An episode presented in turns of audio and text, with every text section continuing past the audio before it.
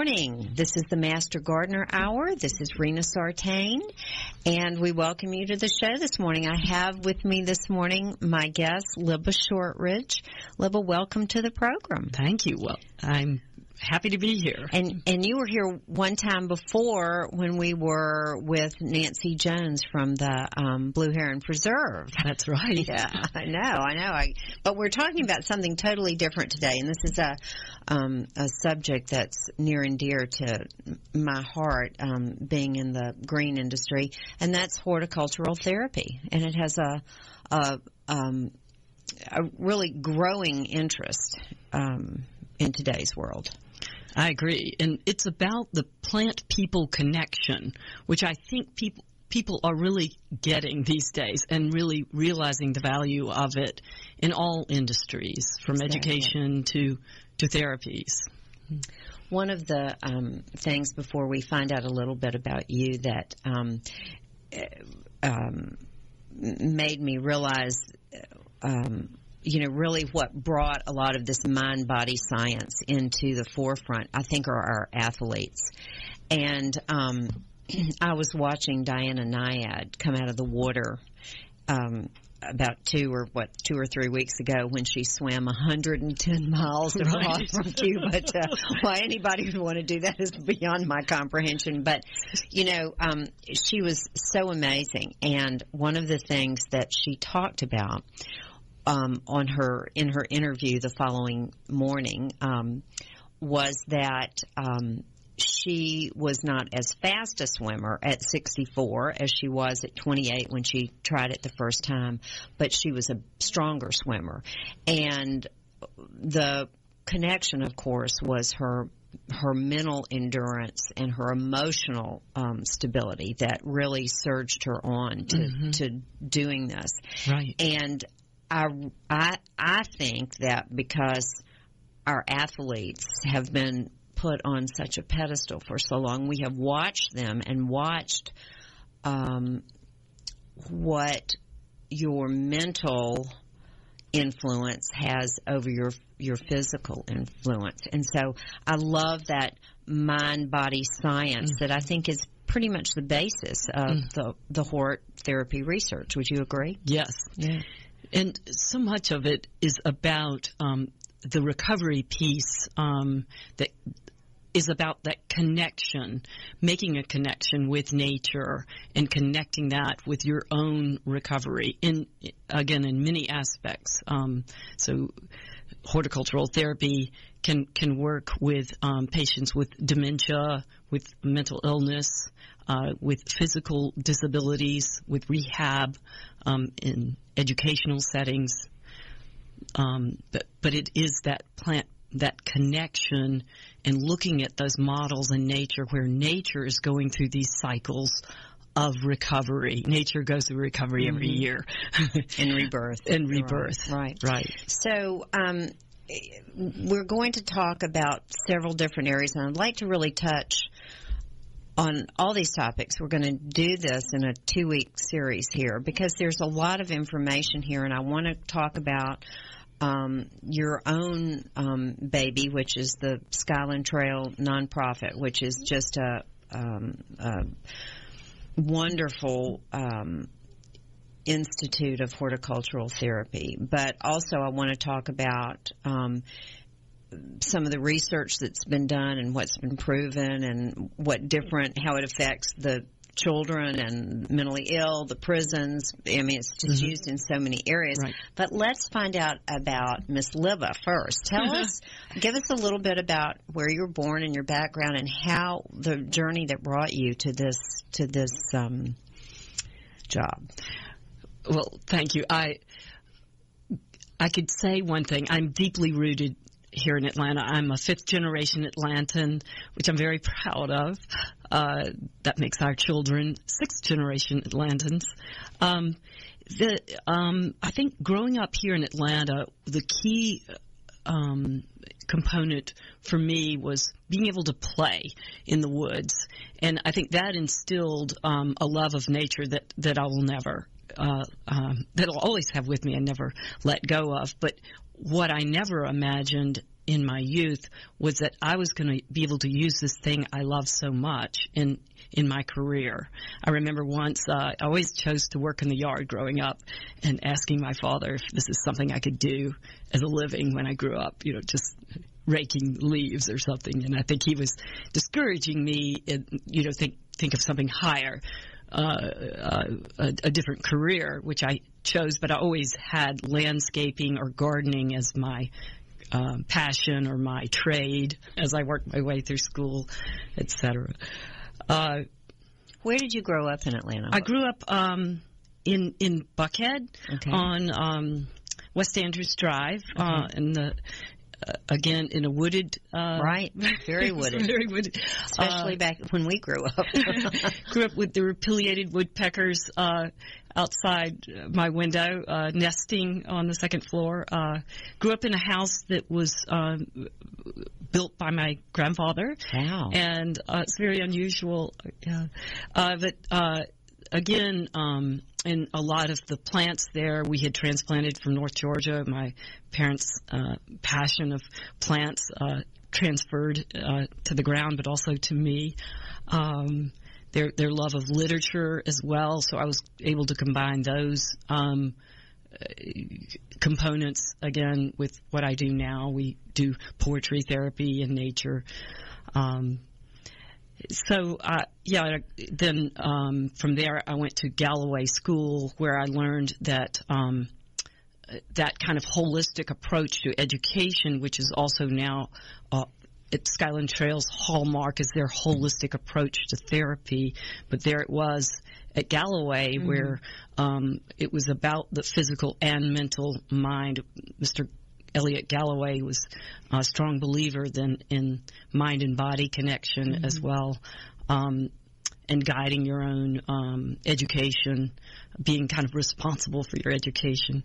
Uh, I learned to love learning there, and that learning is about um, it's a lifetime occupation, uh, and and then did you are you schooled in Hort or in therapy or okay. what? Yeah, I apologize. I'm giving a background and kind of my uh, passions rather than my no no i love this because i think that I think that's a, a marvelous pretty, journey it is it i look back and know that the the choices that I've made have a lot to do with that that kind of foundation. Mm-hmm. It, was, it was a good good soil building, right? uh, right. The inspiration from my parents as well as the education.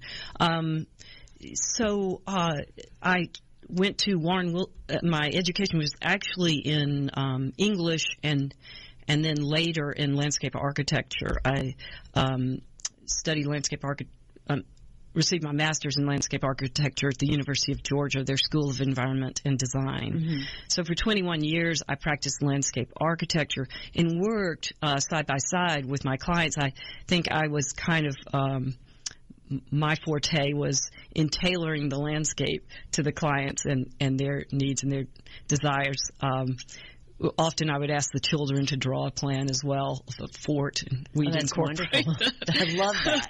but I think I learned also through that, um, and probably a turning point was a design I was able to do, um, a healing garden design. Um, but but I learned that it's a collaborative effort, and I learned how healing um, these landscapes could be. So I felt like in my work it wasn't so much about solving landscape issues, you know, typically drainage or, or um, circulation, uh, but also it was about providing a place where th- we'd really be healing a for sanctuary mm-hmm, for the customers.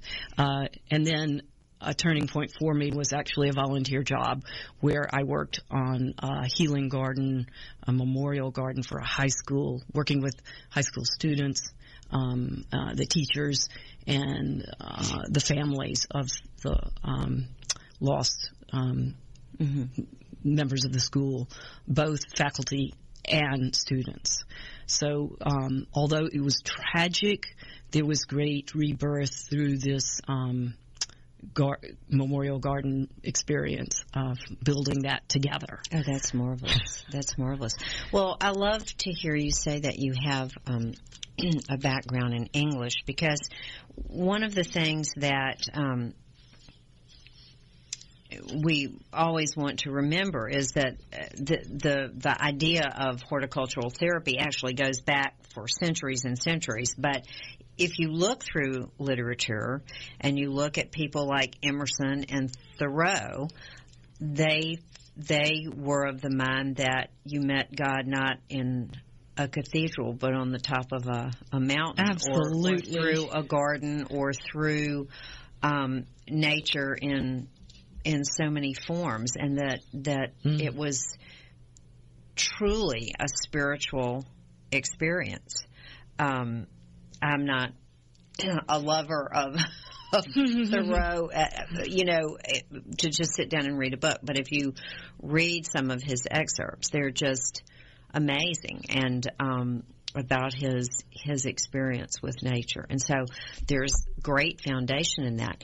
So um, I gave a talk the other day, and I, I was so delighted when you told me that you could be on the show. I I did a little of my own research because I have I'm doing a a landscape up at um, in North Carolina, and one of the people that I'm working with um, is a does a um, has a background in horticultural therapy, and I just got very interested in um, talking with her. And um, so, as I was doing my research, I really realized that you know this goes back to what Asia and so long ago the the um, and and then consequently to Europe.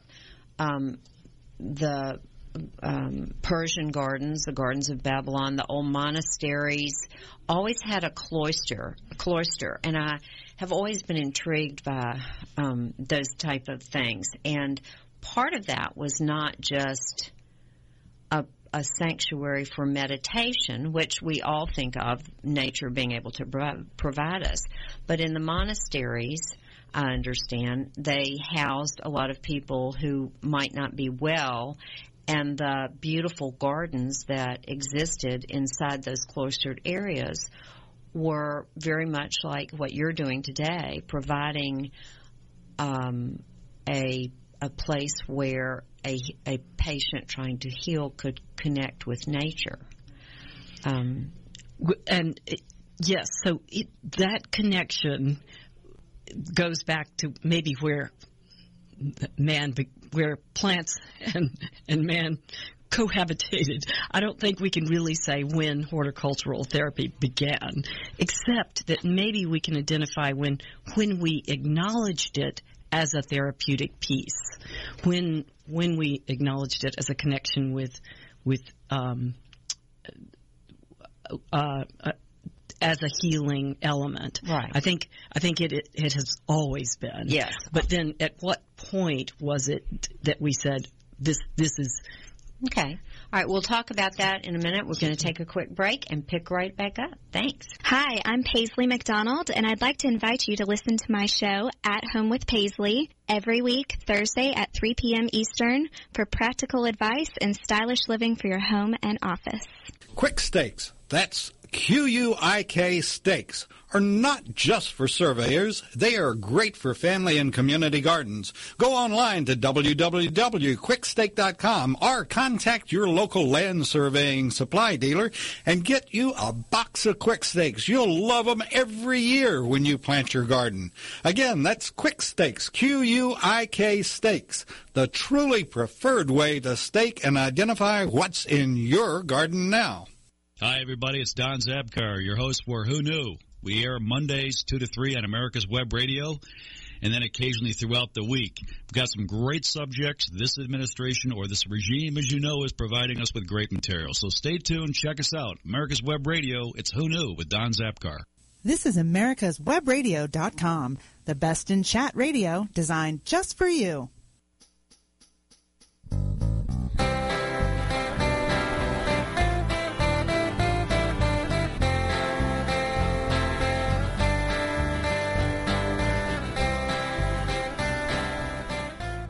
Okay, we're back with Libba Shortridge. Okay, Libba, I think you um, you tell me about your how you really got schooled in hort therapy. Where where did that where did you pick that up?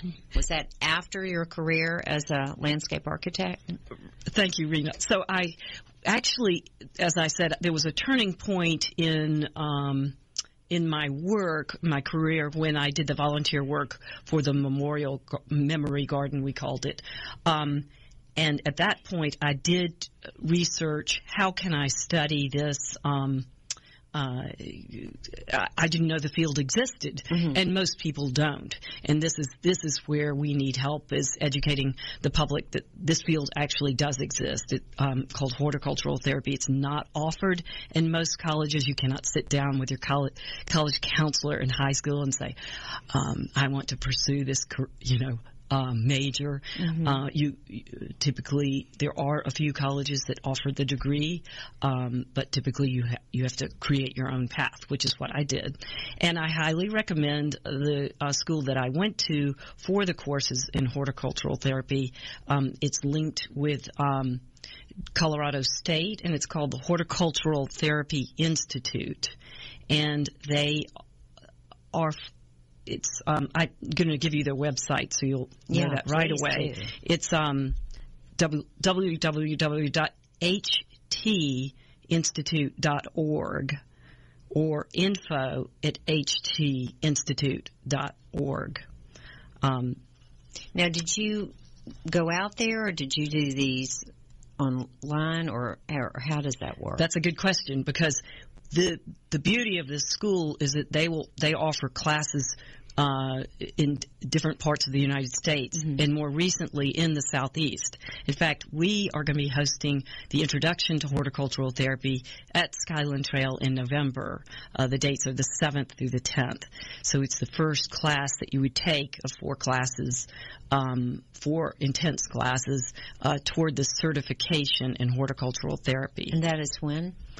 November 7th through 10th. Okay. And you can sign up now through the H Horticultural Therapy Institute. Okay. There are other programs, um, the, the, Legacy Institute. There's uh, there are programs in New York uh, through the Rusk um, Institute.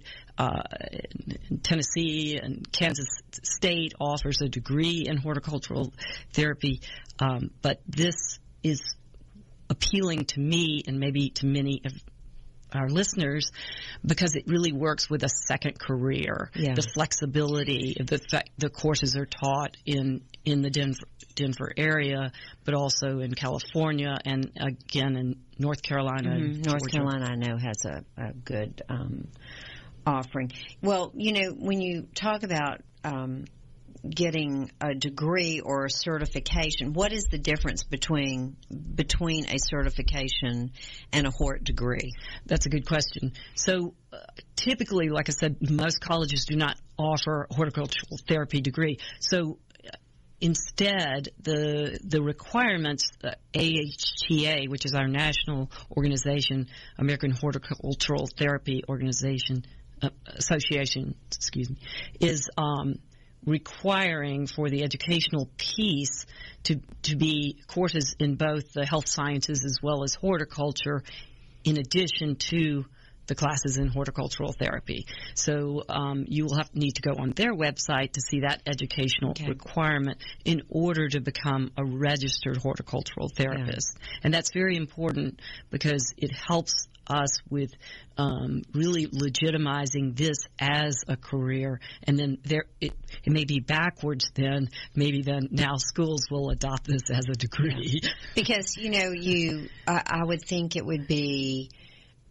very much. I mean, a lot of it just seems mm-hmm. like s- such common sense in so many ways about yep. how how soothing and the you know just um, the reaction that people have to being exposed to nature. But I, I was wondering if you needed more of a background in Hort or in how the brain works to acknowledge and accept this type of therapy or healing.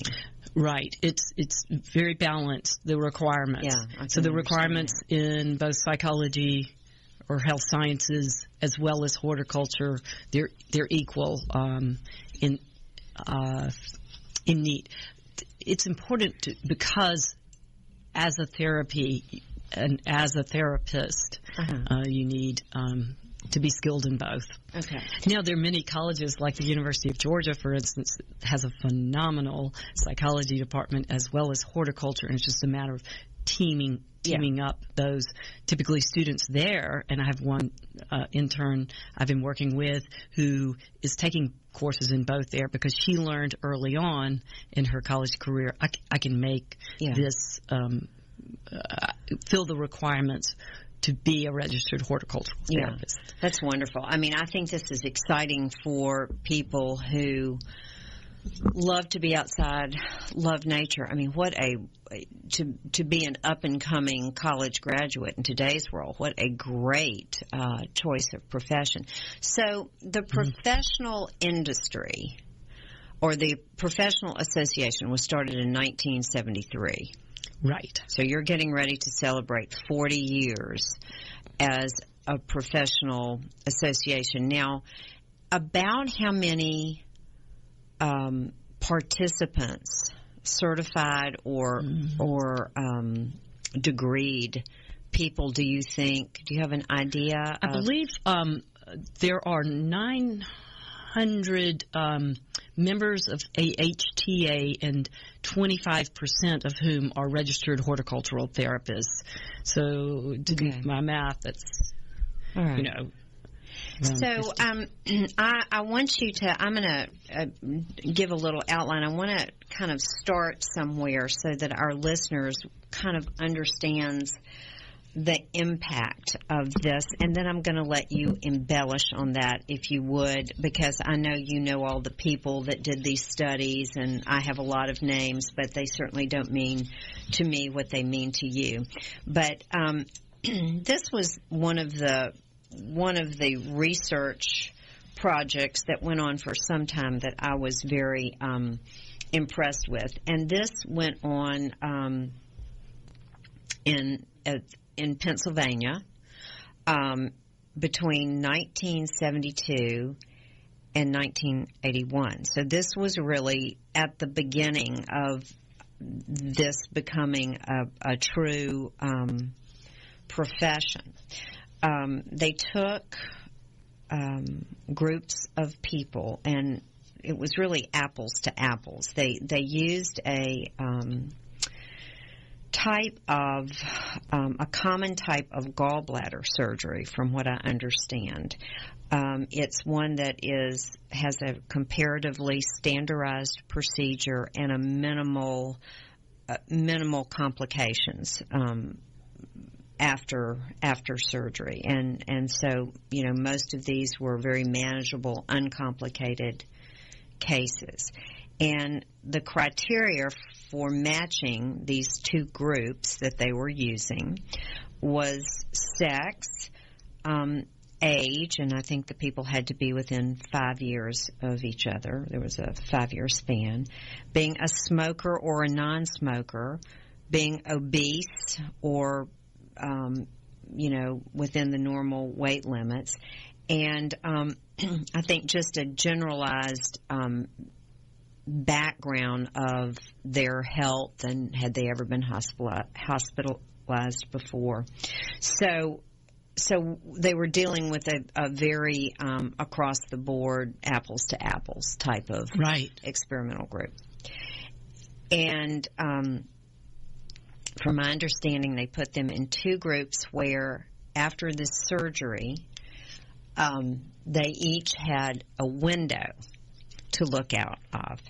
And one window um, with one group was a brick wall. Now, which I can really relate to because um, when I go to most of my doctors, I look out from the doctor's building onto the rooftop, Right. the gravel rooftop of a hospital, and I'm always thinking, oh my lord, if I had to see that every day, I would go crazy. I mean, I always think how offensive that is to me to Right. look out at the, you know, all the pipes and the vents and everything. The other group looked out on a um, a grouping of deciduous trees um, so that there was seasonal change Right. and rebirth and the change of seasons. Um, so after, and then they used not only the physiological data from their individual recoveries, but they also used feedback from the nurses on their um, general attitude and personality during this period of recovery. And I will say the nurses that they used read notes, um, and they did not know who had the brick wall room and who had the deciduous tree Wow. room in the in the So they were unbiased. they are totally unbiased. Um, so and and they would um, give feedback on you know if they were upset and crying, if they needed encouragement, if they were whiny, as most of us can be when we don't feel good, or if they were in a good mood with good spirits, they moved well, they were anxious to get up and get out of there. Um, so the, the results of all of this data was that the people who had a view of the woods or the deciduous trees usually spent one less day in the hospital as a result of um, this operation. And I think it was around a seven or eight day recovery. So they were definitely a day less in their recovery Wow. time in the hospital. Um, they spent, they had less pain medication. People that looked out on the deciduous trees typically took aspirin or Tylenol, I guess Tylenol as opposed to the other people who took um, much stronger drugs um, for pain, as well as um, things that a lot of a lot more sedatives, just to kind of put them out of their misery. Um, and then, of course, their vital signs were there were you know there was a lot. Um, there were a lot of different things and improved things in, in vital signs than just purely physical um, data from the people who had who were able to look at on that um, group of trees. So, um, you know, I, I think that that was a tremendous project and a and a real basis Turning a, a Right. turning point in in this whole profession, and then it's kind of gone on from there. Um, before we get started on really go, walking through some specific things, and I want you to um, expand on all of this, um, we're going to take a quick break and be back with Libba Shortridge Okay. and our talk on horticultural therapy. Watchdog is a term given an organization like the United States Justice Foundation, which since 1979 has been watching out and, when necessary, taking the appropriate action from testifying to litigating to protect our constitutional rights. USJF, a non-profit organization, is nationally recognized not only as a watchdog, but many in the government, as well as those involved in legal cases, have also called the USJF a bulldog for the tenacious approach in their presentation and proof of what is right. Find out more at www.usjf.net. Support USJF as they support you. This is Michael Gano with Insight to Israel. Every day, the Israeli Defense Force finds itself on the front line of the war with the militant arm of Islam. Surrounded by enemies from within and without, they fight for the only Jewish state. Military service is mandatory, ladies serving two years and men serving three right out of high school. While young people in other democracies are busy traveling or attending university, Israeli men and women gear up for basic training. In a world of heads of state, politicians, ambassadors, diplomats, and a leftist media, many times our voice at the grassroots level is drowned out. So we started an ongoing project called Hershey's for Heroes. Patriot conservatives from all over the U.S. are sending Hershey's chocolate bars with a note of thanks for defending Israel. Won't you join us by sending a sweet message to the IDF? For information, please see my Facebook page at Michael Gano. Thank you, God bless Patriot conservatives, and God bless Israel in her struggle for sovereignty and security. Quik Stakes. That's QUIK stakes are not just for surveyors. They are great for family and community gardens. Go online to www.quickstake.com or contact your local land surveying supply dealer and get you a box of Quik stakes. You'll love them every year when you plant your garden. Again, that's Quik stakes, Q-U-I-K stakes, the truly preferred way to stake and identify what's in your garden now. This is America's Webradio.com, the best in chat radio designed just for you.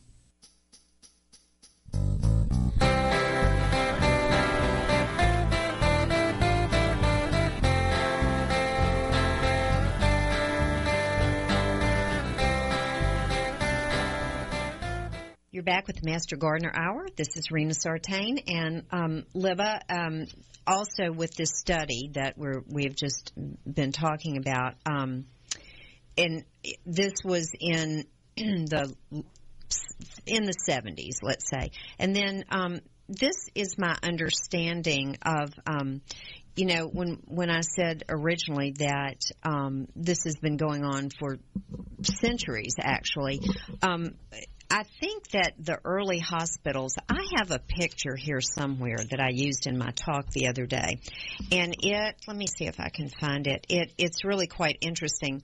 In the 1800s and in some of these, um, especially in Europe, um, they used, here it is, um, this is the sleeping porch in 1920 of the Jewish Consumptive Relief Sanatorium. And all the patients are outside in their beds on a on a porch. Their beds have been literally pulled outside. It almost looks like a cruise boat, doesn't it? It does. And so this was in That's the early beautiful. 1920s. And, you know, you think about some of the old movies you've seen, and really that's kind of sanatorium um, thing as opposed to a hospital. And you think of the, um, especially with mental um, patients, and you think of these big rolling grounds and gardens that they would just go out and, you know, sit under the trees or whatever. But I think what happened in this country is that while um, we um, did we did have an idea that there was this connection between nature and healing. And i think central park and and places like that are a wonderful um, um, testament to that. Um, frederick um, olmsted. Right. Said that he did not think people that were not exposed to nature, city dwellers who were not exposed to nature, could not really be healthy. And thus, he created this beautiful Central Park that I'm sure has saved the, the mentality of many New Yorkers. But in this country, I think then we went through a period because medical science was um, improving exponentially that the concept of a hospital became much more um, designed to um, um, um, ward off germs and bacteria, so it became much more sterile in its design and approach. Um, and they wanted, you know, they had all the different areas, the emergency room, the specialty. So it was designed differently. And then only until your profession started to really come back into play have we really, um, as they design hospitals today, they spend billions of dollars on the design of the gardens Right. and the therapeutic properties of these um, Exactly. places. And some good examples in Chicago's uh, Schwab Hospital. It, I'm. They have a rooftop garden where they do horticultural therapy. Uh-huh. They have a, a river, a little stream bed, a, kind of a mock river that runs through there where if it, you could reach in, like from a wheelchair, you could reach in and, and touch this stream bed.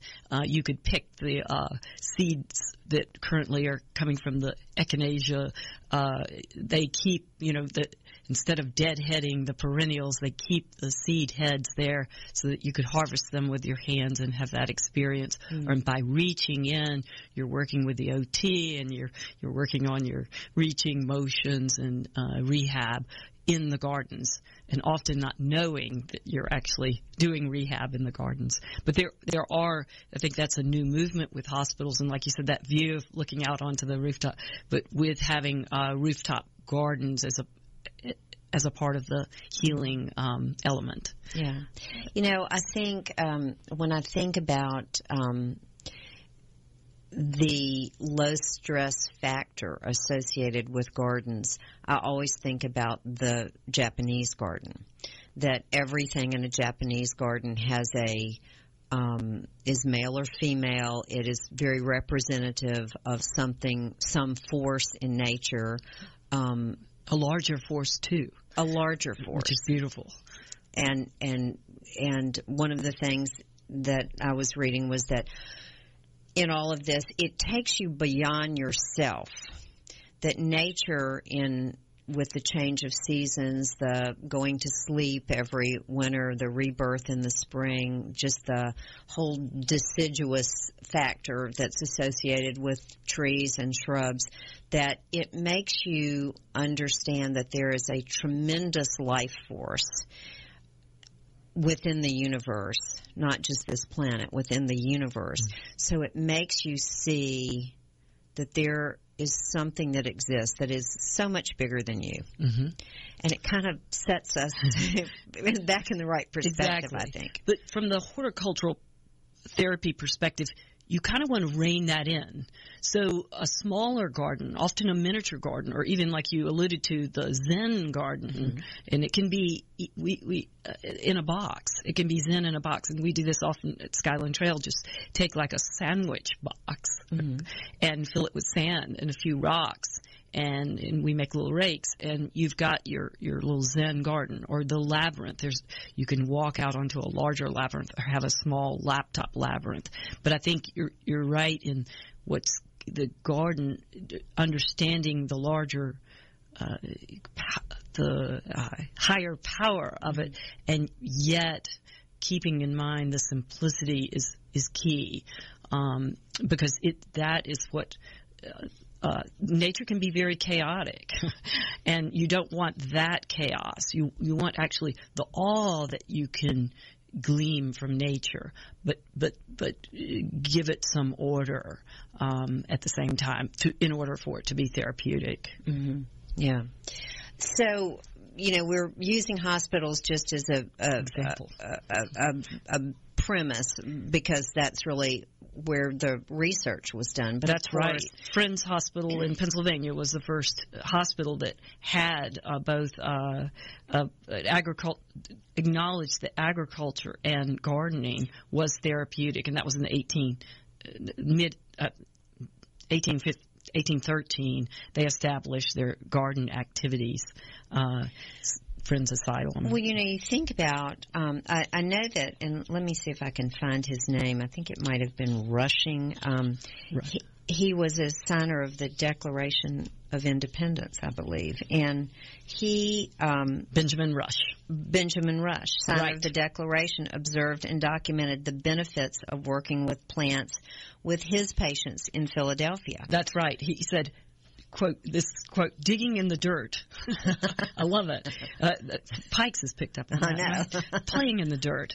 Uh, he said digging in the dirt is was beneficial for his males who were struggling with mania, and he really saw positive uh, outcomes of the males digging in the dirt. Mm-hmm and and from there then I that then if you look at the dates then the Friends of Asylum opened up its garden and then shortly after there was the first greenhouse that was actually used for horticultural growing plants for well, horticultural. You know, you kind of think about I mean George Washington was a, a tremendous farmer, um, and Thomas Jefferson. Absolutely. And one of the things that I think um, this just makes me love Thomas Jefferson so much the more. Um, it was his just dedication to um, nature, I think, as a gentleman farmer that he and he bought the Louisiana territory and then he it was at his um, design that Lewis and Clark he was bound and determined to establish the Northwest Passage. And for those of you that have had the good fortune to stumble upon which I normally do I stumble upon things on television um, on PBS they've had a marvelous um, uh, documentary on those years of them or the expedition of the Northwest Passage. And I mean, there were hundreds of people on that expedition with Lewis and Clark. And one of the things that was so phenomenal, phenomenal is to read or to hear the excerpts of what both Lewis and Clark under really adverse conditions. I mean, they're out in the middle of totally uncharted territory with Indians that they had no idea. I mean, you know, of course, back then they were they weren't being territorial or trying to take things over. So the Indians actually were wonderful to them, mm-hmm. but to listen to their explanations and their descriptions of the mountains and the rivers and all that they saw and discovered was just fascinating. But the fact was that they would take and I'm not quite sure how they did this. I guess in small parties, if they found like they found a um, a gopher, a prairie dog, and they sent one back to Virginia that alive that Thomas Jefferson kept, and then when it died, I suppose he had it stuffed. Um, but they they you know they were constantly sending back um, specimens of animals and plants so that as a way to discover this land and what America really was, um, and the impact that of their discovery on their on on these two men, and I'm sure all of these people was staggering. So right. if you ever get a chance to watch that, people do because it's it's just a fascinating um, reaccounting of um, Lewis and Clark. Anyway, um, so then we're we're seeing that there has always been a trend at this country, and now we kind of understand then the medical field, I think, got us away from that through no fault of their own. They were just focused on medical science more than restorative healing in this regard. But now they've really come back around, and it's my understanding that with every hospital that is designed or redesigned, they are really spending a staggering amount of money on these types of it's gardens. an opening a, the doors effect and windows and you see the same thing happening in prisons that they're realizing that this it's better let's let's let's let these um, uh, inmates go we're trying to rehabilitate right right into the gardens and and that's the most that's the greatest uh, gift that they can give to um, to help with that restora- that yeah. rehabilitation. Well, I have this view of um, in prison, and I I didn't look at the prison too much because I um, but I but I know that you know I have this view of you know you're in prison and you go out and you bounce the basketball in a hard court a few times, then you go back in and you do mm-hmm. whatever you do in prison. But the fact was that if there was any hope of really rehabilitating people, I think it's probably through this venue as opposed to however we tried to do it before. I'm not quite sure how that is. It doesn't seem to be that um, effective. Um, but um, I think through through nature and the garden, and one of the things I came across was that when you are successful um, at growing a plant, if you're someone who's down Absolutely. and out, it, it leads you to believe you can be more successful at anything. So that's good. All right, so we're going to pick up in just a minute, and I, I want to um, then get more specific with your Skyland Trail project, and I also want to talk about this kind of therapy in regards to children. So we're going to take a break. We'll be back in just a moment with the Master Gardener Hour. Stay tuned. Quik Stakes. That's QUIK Stakes are not just for surveyors. They are great for family and community gardens. Go online to www.quickstake.com or contact your local land surveying supply dealer and get you a box of Quik Stakes. You'll love them every year when you plant your garden. Again, that's Quik Stakes, Q-U-I-K Stakes, the truly preferred way to stake and identify what's in your garden now. With all the back and forth in today's politics, it seems as though the Constitution gets lost in the mix. If you want to brush up on your Constitution, then join Michael Conley every Wednesday from 4 to 5 p.m. for the show Our Constitution on americaswebradio.com. Did you miss a show that you really wanted to hear? All of our programs are available for download on americaswebradio.com and on iTunes. You can listen to your favorite programs on americaswebradio.com anytime you like. As a realtor, I wanted to be more connected to my prospects and clients. I found that my amazing new mobile app provided this connection, and clients show they appreciate my mobile app with their loyalty. More loyalty and more deals closed. But find out for yourself. Take a free test drive available now. TheSmartAppsGuy.com. Clients love this app thesmartappsguy.com. This is America's Webradio.com, the best in chat radio designed just for you.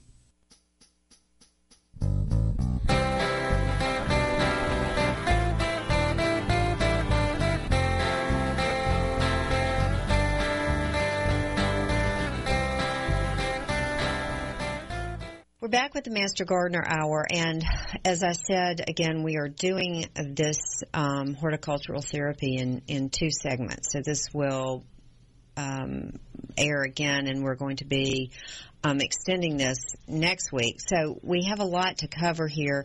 Um, one of the things, um, as before we get more specific about Skyland Trail, because I, I really want you to do tell us really how you engage so many people out there. But um, one of the descriptions that I found in some of my readings was that um, plants and nature, plants, I, I, guess would be the better word, um, are probably the most politically correct creature on the planet.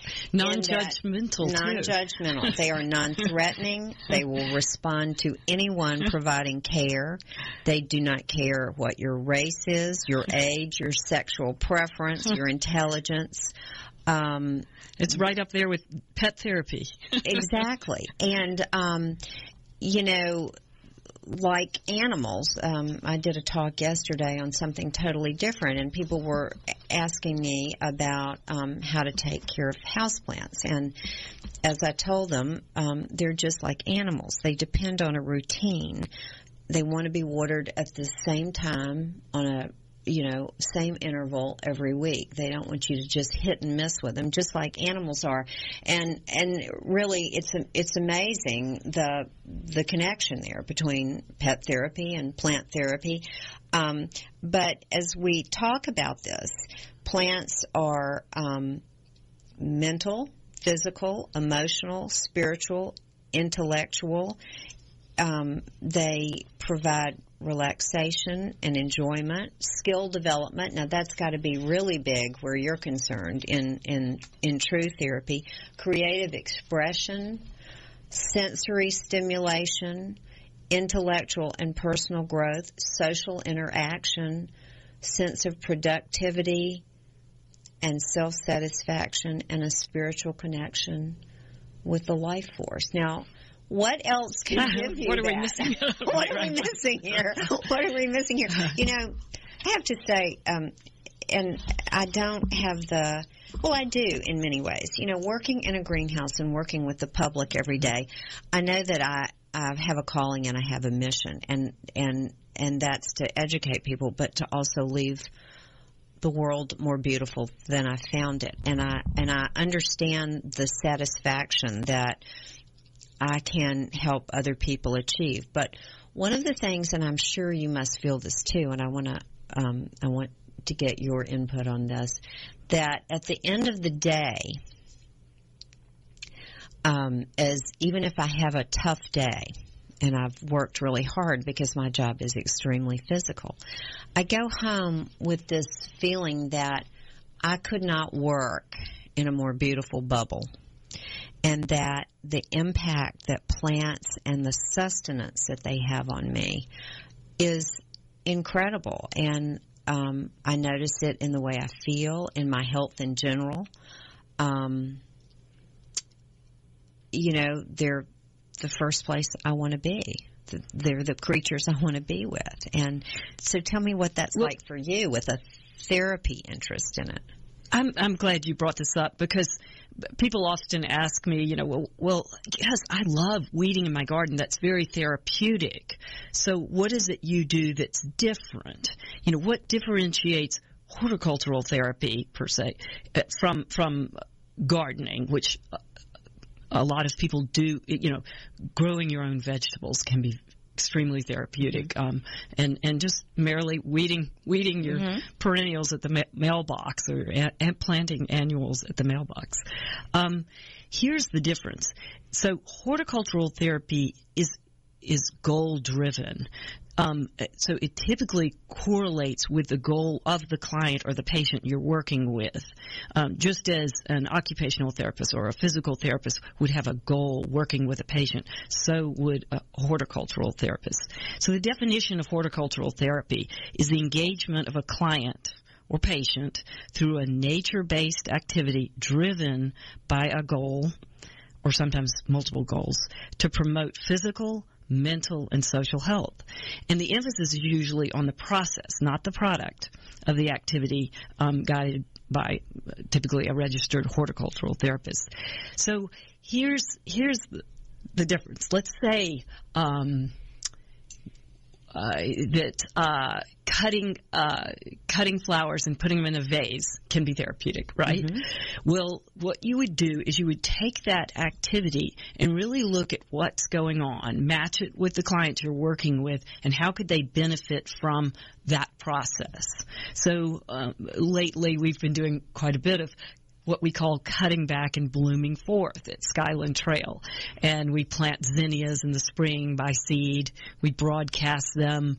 Uh, we'll we'll put them in mixed seed paper and write a note and plant them. So if you're still at Skyland Trail, which is a long-term treatment facility, you know, by the time you're harvesting these uh, flowers, then wow, you've really seen the process.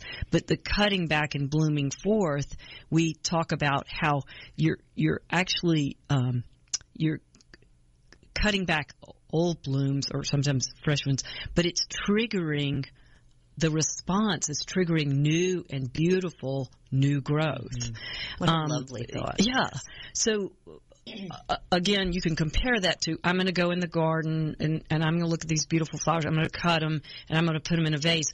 But you're not really, um, maybe you're you're not taking that metaphor and uh, applying it to your recovery. So in the case of with mental illness, the recovery piece is is that they're learning that it's okay sometimes to, to edit, to cut back maybe trauma from their past or or or to take out unnecessary if they're struggling with both addiction and mental illness to take out that piece and then to see the beauty in the outcome um, that, and also that there can be painful parts of recovery mm-hmm. and often they feel their counselors or their psychiatrists are cutting back mm-hmm. so but then if they can see the outcome is to bloom forth and also to produce seeds so that, that mm-hmm. begin that cycle again um, that's just one of many metaphors uh, the uh, this could the same activity for someone who's in rehabilitation from a physical um, tr- uh, injury would be uh, reaching into a garden bed uh, again, ma- working those fine motor skills of of hand uh, fing- in their fingers and arm, or or you know again that that reaching motion, um, or sometimes uh, even if if it were a blind child that um, here's this colorful flower, right? But suppose it it has fragrance, so they're um, harvesting something that they can smell and and um, or feel or touch or listen to the seed pods. You know, so you know the. Um, one of the things the Japanese do, and they started this in the 90s, is they do something called forest bathing. Are you familiar with that? They take groups of people into the forest for a week or 10 days. Wow. And they have found, um, this is truly amazing that it has boosted their immune system, um, Mm-hmm. being exposed to nature.